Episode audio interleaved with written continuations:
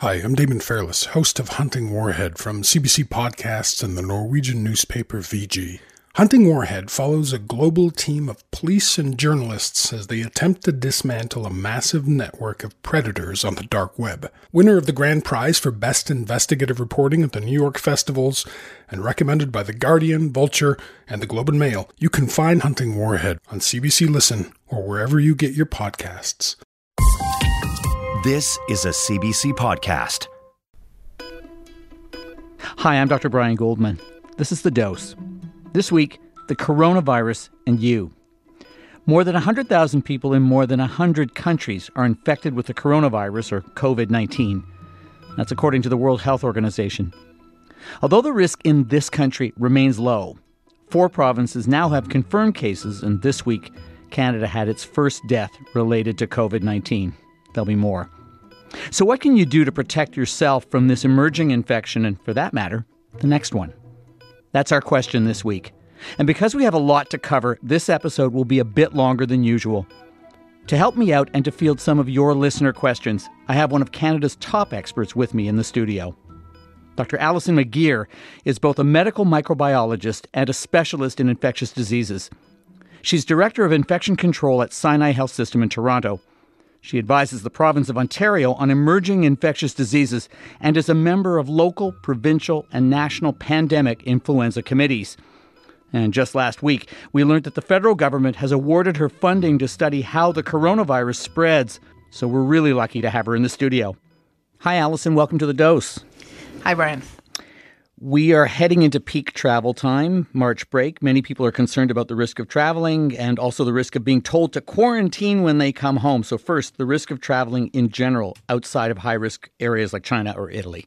There's probably COVID 19 at low levels essentially everywhere. And you shouldn't. Everywhere? Everywhere. Still, really small numbers in most places. Uh, so, for most places, you shouldn't be worried about traveling because of the infection. Your chances of getting the infection, no matter where you go or what you do in the next week, are going to be low. As you say, as long as we're not talking Iran or South Korea or places that, that clearly have sizable outbreaks. Uh, the problem is that we're in this really unstable phase of the pandemic where new cases are appearing public health officials are uncertain about what the right interventions are to try to slow this down and spread this out so that we can manage healthcare. And as a consequence, people are making different uh, decisions about when people need to be in isolation and quarantine. And so what you need to be thinking about if you're traveling in the next week is first you check Health Canada about travel advisories to know where there's lots of activity. After that, you have to think to yourself if I got there and got quarantined, how bad would that be? If I came back and somebody said, We don't want you at work for 14 days, how bad would that be? And then make your decision on travel based on that. You use the word pandemic, but WHO, World Health Organization doctors have said they're hesitant to use that word because they're concerned that people will hear pandemic and simply give up efforts to contain the coronavirus. I think we have moved beyond containment at a global level. I think we're at that stage of in between. You know, the the the, there, there is, of course, no definition of a no clean definition of a pandemic. So, to some extent, we can all call it what we like um, uh, for the next two or three weeks. Um, uh, until two or three weeks. Two or three weeks until we've decided it's a pandemic. We're holding you yeah. to that. Yeah, you, you may. I think the World Health Organization is trying to message that mitigation to spread this out is going to be really helpful. And me saying pandemic and the World Health Organization saying pandemic are two different things, I think is what I'm trying to say. We're, we both know that this is going to be a worldwide outbreak. What does the scientific evidence say about the effectiveness of travel bans? The scientific evidence says that if travel bans are intense enough, they delay things. We're used to thinking about what travel bans do for influenza, and travel bans in influenza buy you a week or maybe 10 days. But influenza's got a much shorter serial interval than this virus. So, Serial interval, virus- what does that mean? Serial interval is the time from an infection until the onset of symptoms in the next infection. So you get infected, you expose me, you wait until I get infected, and then I get symptoms. So it's that gap. And for influenza, it's 36, maybe 48 hours. For this virus, it's seven or eight days. If you impose really intense travel restrictions, as China did, you delay this by three or maybe four weeks. And you can see that's happened, okay? We around the world, that quarantine in China bought us three weeks or a month. That month was very valuable, but at tremendous cost to the people in quarantine in China. And and that's the hard part, right? How much economic loss and, and health losses because the economic loss are you willing to tolerate in order to delay or slow down the spread of this virus? So Italy announced this massive quarantine, and it's going to buy a week or two. Is that what you're saying? Uh, Yeah, that's what I'm saying. And that's it. What about Israel uh, putting into quarantine all visitors for 14 days? You know, again, that will buy Israel some time at cost. One of the challenges of this virus, of course, is all the uncertainties. You don't know. Maybe it's going to buy, maybe Israel will get lucky. Maybe it'll buy Israel a month. Maybe in a month we'll know that some drug works for treatment and things will be better. You know, none of those things are likely, okay? But in the face of that uncertainty, really hard to know what the right decision is. For travel in general, not to high risk areas like China, Iran, or Italy, let's say even flying within Canada, is that something people should be cautious about? Today, no, we don't at the moment have much. I, I, I don't think we can say none anymore, but we certainly have very little transmission of COVID 19 in Canada now. So there's no reason not to travel today. Unless you happen to be flying with somebody who has COVID. Well, even if you're flying with somebody who has COVID, been very little transmission on aircraft, right? This is usually a requires closer contact. So even if you're flying with somebody with COVID, you'll probably be okay. Maybe not for sure be okay. We haven't yet identified unrecognized chains of transmission in Canada. So the probability that there will be somebody with COVID on the plane is really probably lower than the chance you'll be in a car accident on the way to the airport. Not zero, but really low. In terms of hotspots, you know, people who I know who work in the system tell me that they're most worried about people arriving to Canada from the United States. That they're really worried about what's going on in the United States right now, that this is becoming a hotspot for COVID 19. You know, there's COVID 19 everywhere. I, I agree. I think the fact that there are increasing numbers of cases in the United States uh, poses a significant threat to us. But the truth is that even without what's going on in the United States, it's still going to come from somewhere. And if you think about it, it, only takes one case. That's all that happened in Italy, right? And it's got a reproductive ratio of three. So you think about it, right? It's one case, three cases, nine cases, 81 cases, 240 cases, 750 cases, right? It it doesn't take long with a single case to build a substantial outbreak. Well, exactly. And and in the United States, the sense I'm getting is that people were arriving. There wasn't a lot of testing. Maybe they didn't have a lot of testing kits. Yeah. And boom, you've got New York State declaring an emergency. You've got you've got Washington State declaring uh, declaring an emergency, and this is just happening more and more there. Yeah, I- I think it's an interesting question. I, I I feel like in Toronto, you know, we got really unlucky with SARS.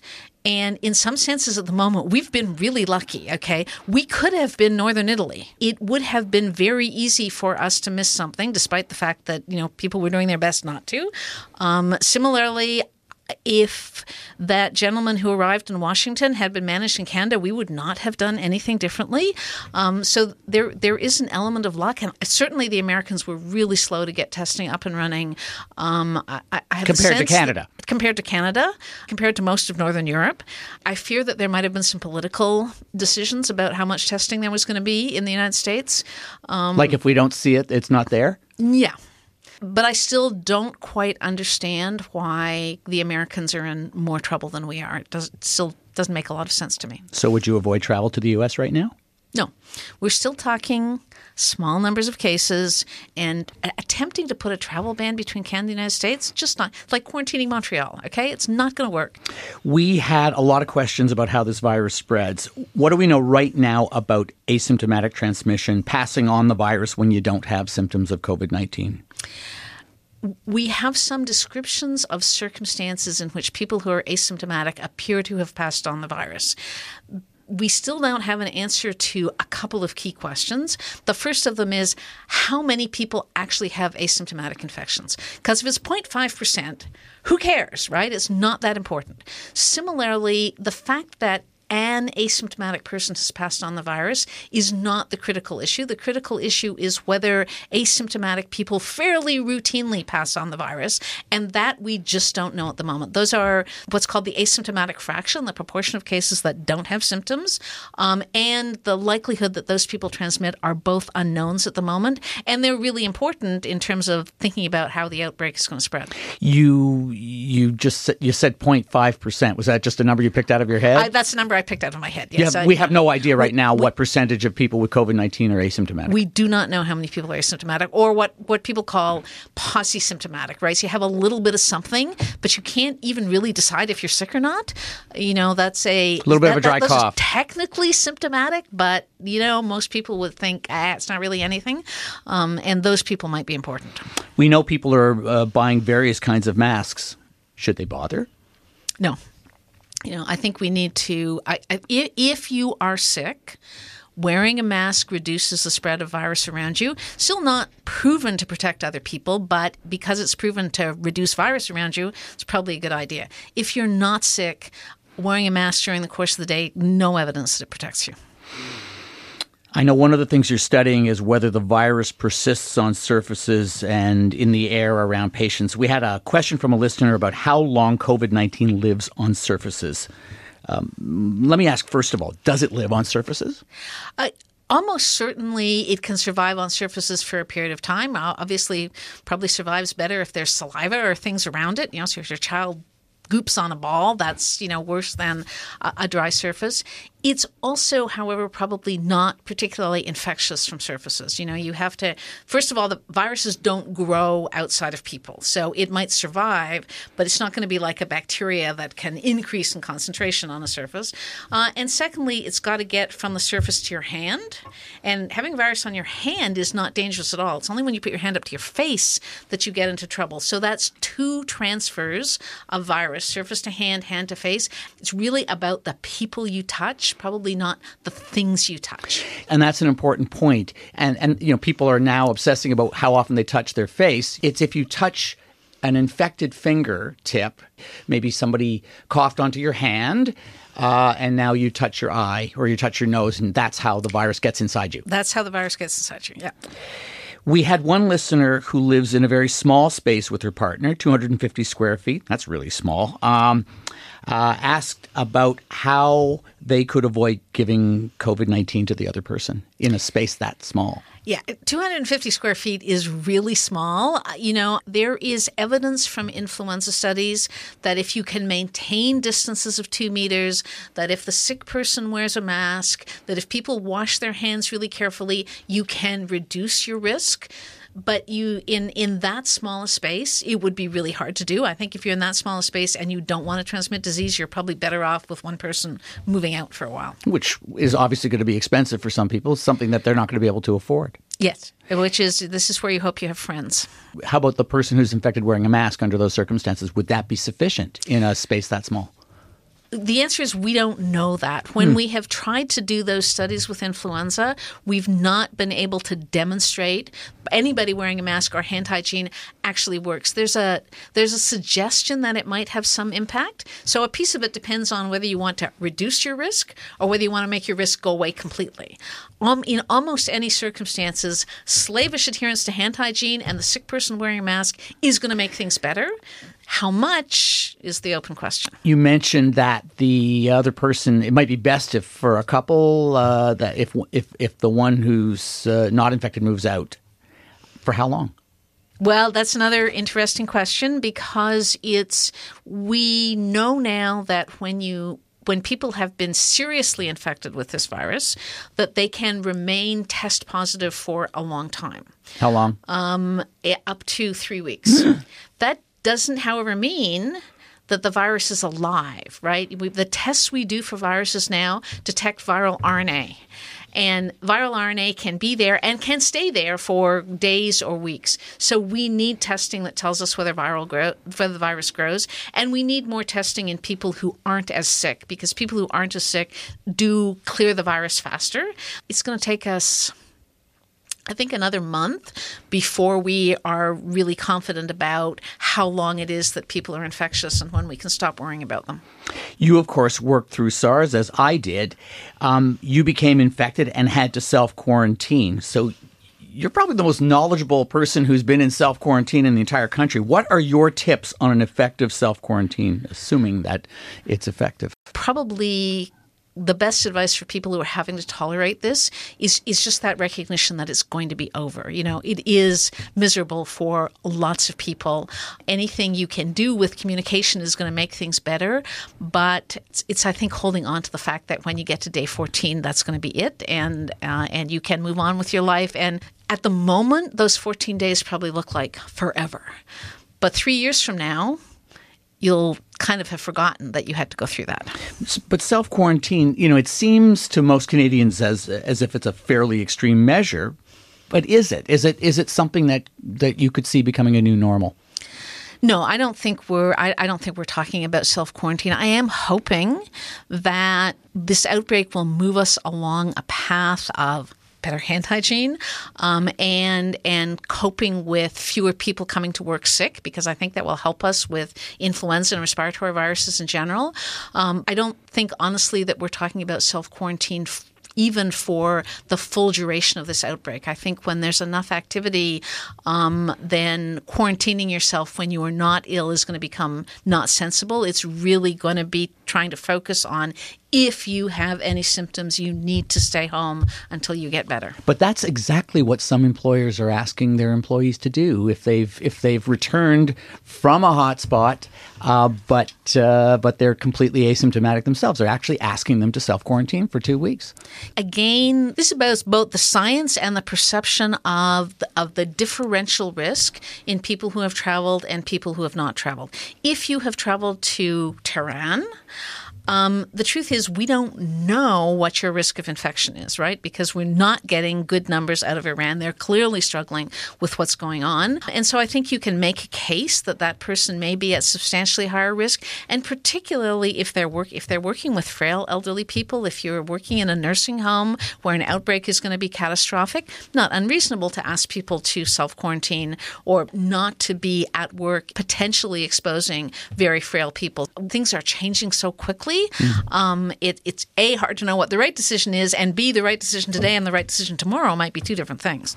Hi, I'm Damon Fairless, host of Hunting Warhead from CBC Podcasts and the Norwegian newspaper VG.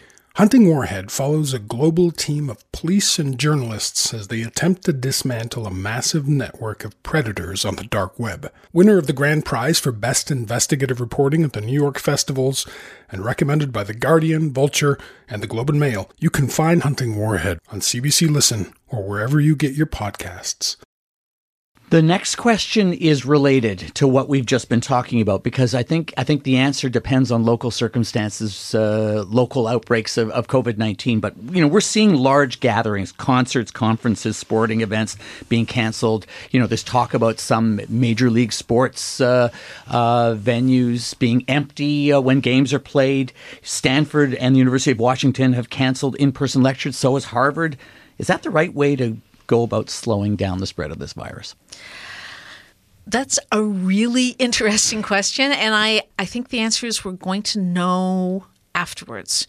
I don't think we have enough information to be really confident about which measures are most important and how effective they are. And so people are trying to make decisions, I think, based on what can we reasonably do that's least invasive? There is no question that we want to keep the spread of this virus slowed down because it, without interventions, it will likely overwhelm our healthcare systems. And we would like to be able to take care of patients. So slowing it down is good. But again, it's this balancing act. You need to think about what can we let go that's n- not critical or less critical. And, I, you know, everybody's got a different opinion about that. We were talking about the healthcare system, and this question is of particular interest to me as an emergency physician. People feel ill, and their first instinct is to go to the emergency department. Physicians and nurses who work there have been saying privately that they think that the ER is the last place people should go if they think they have COVID 19. What do you think? At the moment, we have been working on containment and slowing the spread. And while cases are imported from elsewhere, um, we want to recognize those cases. We want to test them. We want to get people into isolation. And so, yeah, the emergency department is definitely not the ideal place for doing that, but it's the place we have. Um, and so we're living at the moment with the place we have. Once this becomes a community spread virus, then we're going to change our approach and we're going to be saying to people, you know, I know how badly you want to know whether or not you have COVID 19. We're all going to want to know if we get sick whether we have COVID 19, but we just can't do that many tests. In We're- fact, people are being directed to the emergency department by their employers saying that they need a test that proves they don't have COVID 19. Yes, and I think the pressure on our emergency department is probably going to get worse before it gets better, and we really need to work on consistent and careful messaging about. You know, when you need to use the healthcare system. So, where should you go if you have symptoms, fever, coughing, difficulty breathing? Who should you call? Well, so I- think if you have difficulty breathing, that you you need to see a medical professional and if you can get into your family doc fine if you cannot get into your family doc i think if you're short of breath you need to go to the emergency department you you can't avoid that the relevant question is what do you do if you just have a fever and a cough? If you have an upper respiratory infection, even if it's influenza like illness and you've got a fever for the first day or two, what you would normally do is, you know, stay home, eat soup, go for sympathy from your spouse, you know, and and get on with life. And that is not different, right? Wait till you're feeling better and don't worry about it. It's only if you are sick enough that you need to see a doctor that you need to end up either in the office uh, or in the emergency department, and and the triggers for that should not be any different than they usually are. Should you call public health? The distinction at the moment is when is this when is this running? Now, today, tomorrow. It's, okay, all right. So, so the distinction is if you come from one of the list of countries where that, that are designated at risk, if you have been in Iran or South Korea or China in the last 14 days, if you've had known exposure to someone with COVID 19, then if you get sick before you see your doctor or go, before you go to the emergency department, then you should call because people need to know ahead of time um, that you are at greater risk than the rest of the population of having COVID 19. If people have a little bit of warning, then they can be more prepared for you and make sure that the right things get done in the right order and, and people aren't exposed. Some hospitals are already starting to experiment with other ways of assessing people. For instance, having the ambulance bay be the place that they've they've turned into a, a COVID nineteen uh, assessment center. Yes. Uh, kiosks, you know, where you can drive through, and uh, and uh, we've seen them working in other countries. So so isn't that something we should start to be thinking about now? Yeah, we definitely should because when you know when this happens, even if people are going to the emergency department at the right time, there's still going to be a lot more people than usual going to the emergency department. So setting up those clinics and kiosks is it's it's in part about managing people who are worried who maybe don't need to be there, but it's going to be in part because there will be more people who do need emergency departments. I expect most hospitals are working on systems for being able to increase the number of emergency patients they can take care of. That's the emergency department. Um, what about the surge in COVID 19 cases in the rest of the hospital, the general medical floors, and in particular the intensive care unit? We don't have enough ventilators, do we? It's it's the intensive care units that are it's, it's intensive care unit beds and ventilators um, that are the real challenge for Canada because we don't run with a lot of spares of either.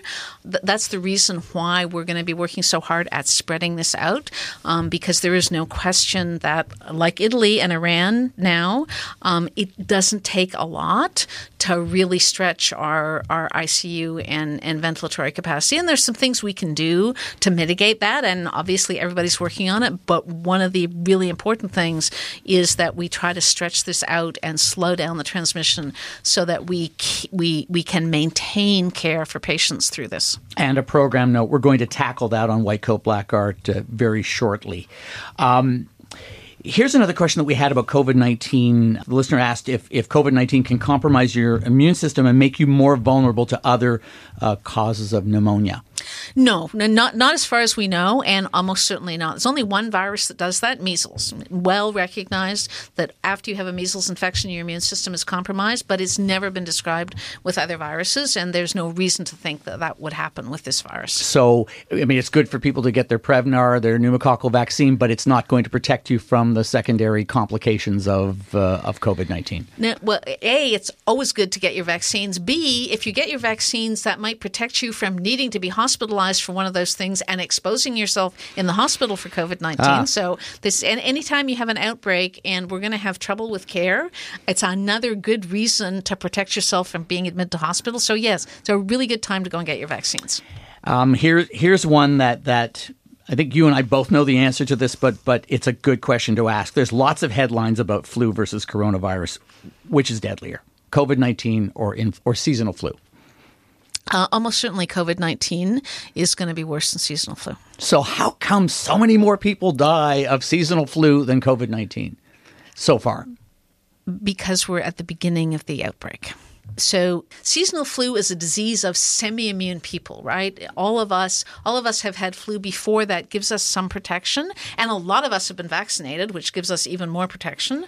In adults, somewhere between 8 and 10% of adults get influenza every year. Um, and the case fatality rate if you get it as an adult is about 0.1%. Um, we don't know what the population attack rate of COVID nineteen is going to be. You know, mm. the, the the best case scenario for the next two months is abortive wave because summer is coming and respiratory virus. You know, hopefully this virus behaves like other respiratory so viruses, doesn't transmit well in the summer, and the so summer, we'll get a yeah. break before the fall. I, that that's that's just hope. Okay, that's not based on evidence. That's just hope it, it, could be that the attack rate is going to be 40 or 50%. So now that's wow. like four times more than seasonal flu.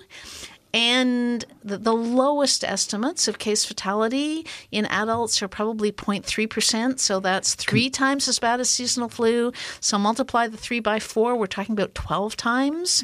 Now, it may not be anything like that bad, but it's not going to be, it's, it's not going to be as good as a regular flu season. It's going to be worse than that. So when I asked you that question, that was the first time you had a serious look on your face. The fatality rate. You're worried about that. I, I think I, I think this outbreak is going to be very hard on our healthcare system. For for individual people living in the community, the great majority of people are not going to get seriously ill with this. We will get over this. Life will go on.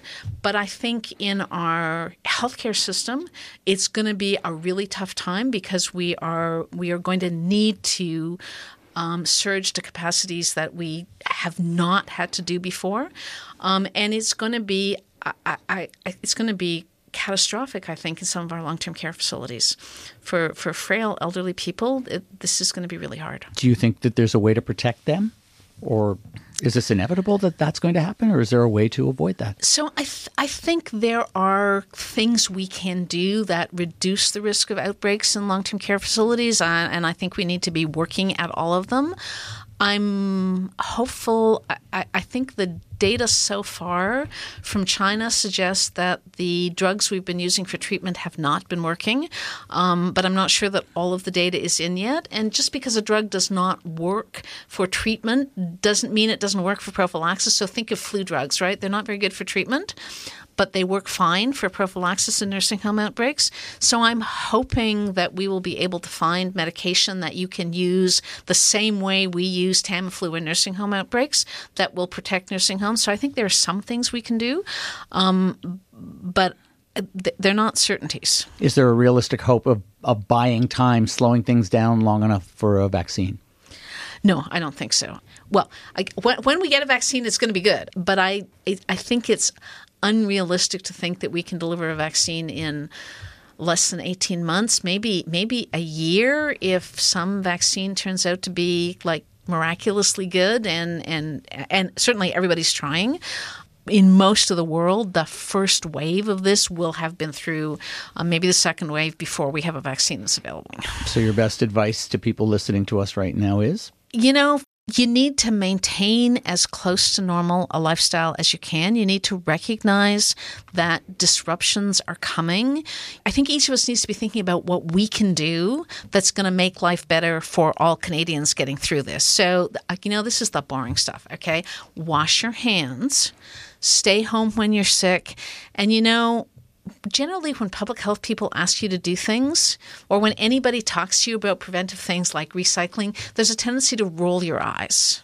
So I have two pleas for people. Okay, the first of them is just for the next three months, don't roll your eyes, do it. Um, and the second one is I was watching the ads from Come From Away last night.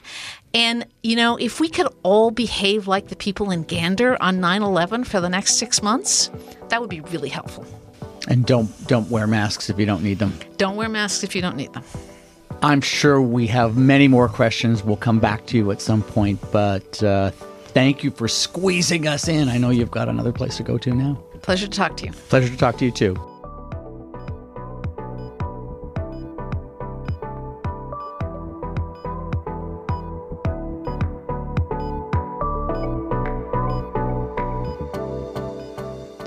Dr. Allison McGeer was with me in our Toronto studio. She's a medical microbiologist and a specialist in infectious diseases. She advises the province of Ontario and the federal government on emerging infectious diseases, including coronaviruses.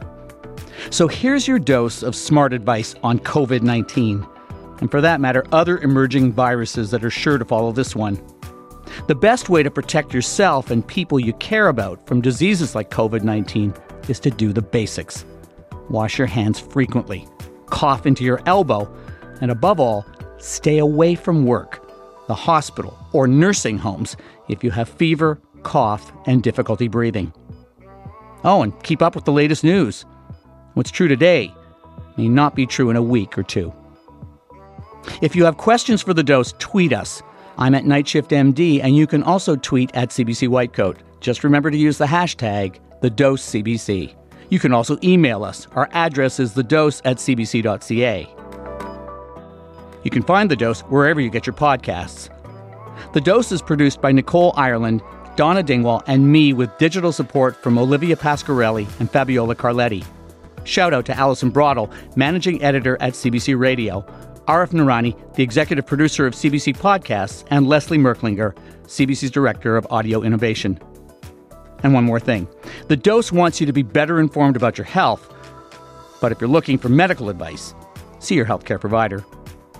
I'm Dr. Brian Goldman. Until your next dose.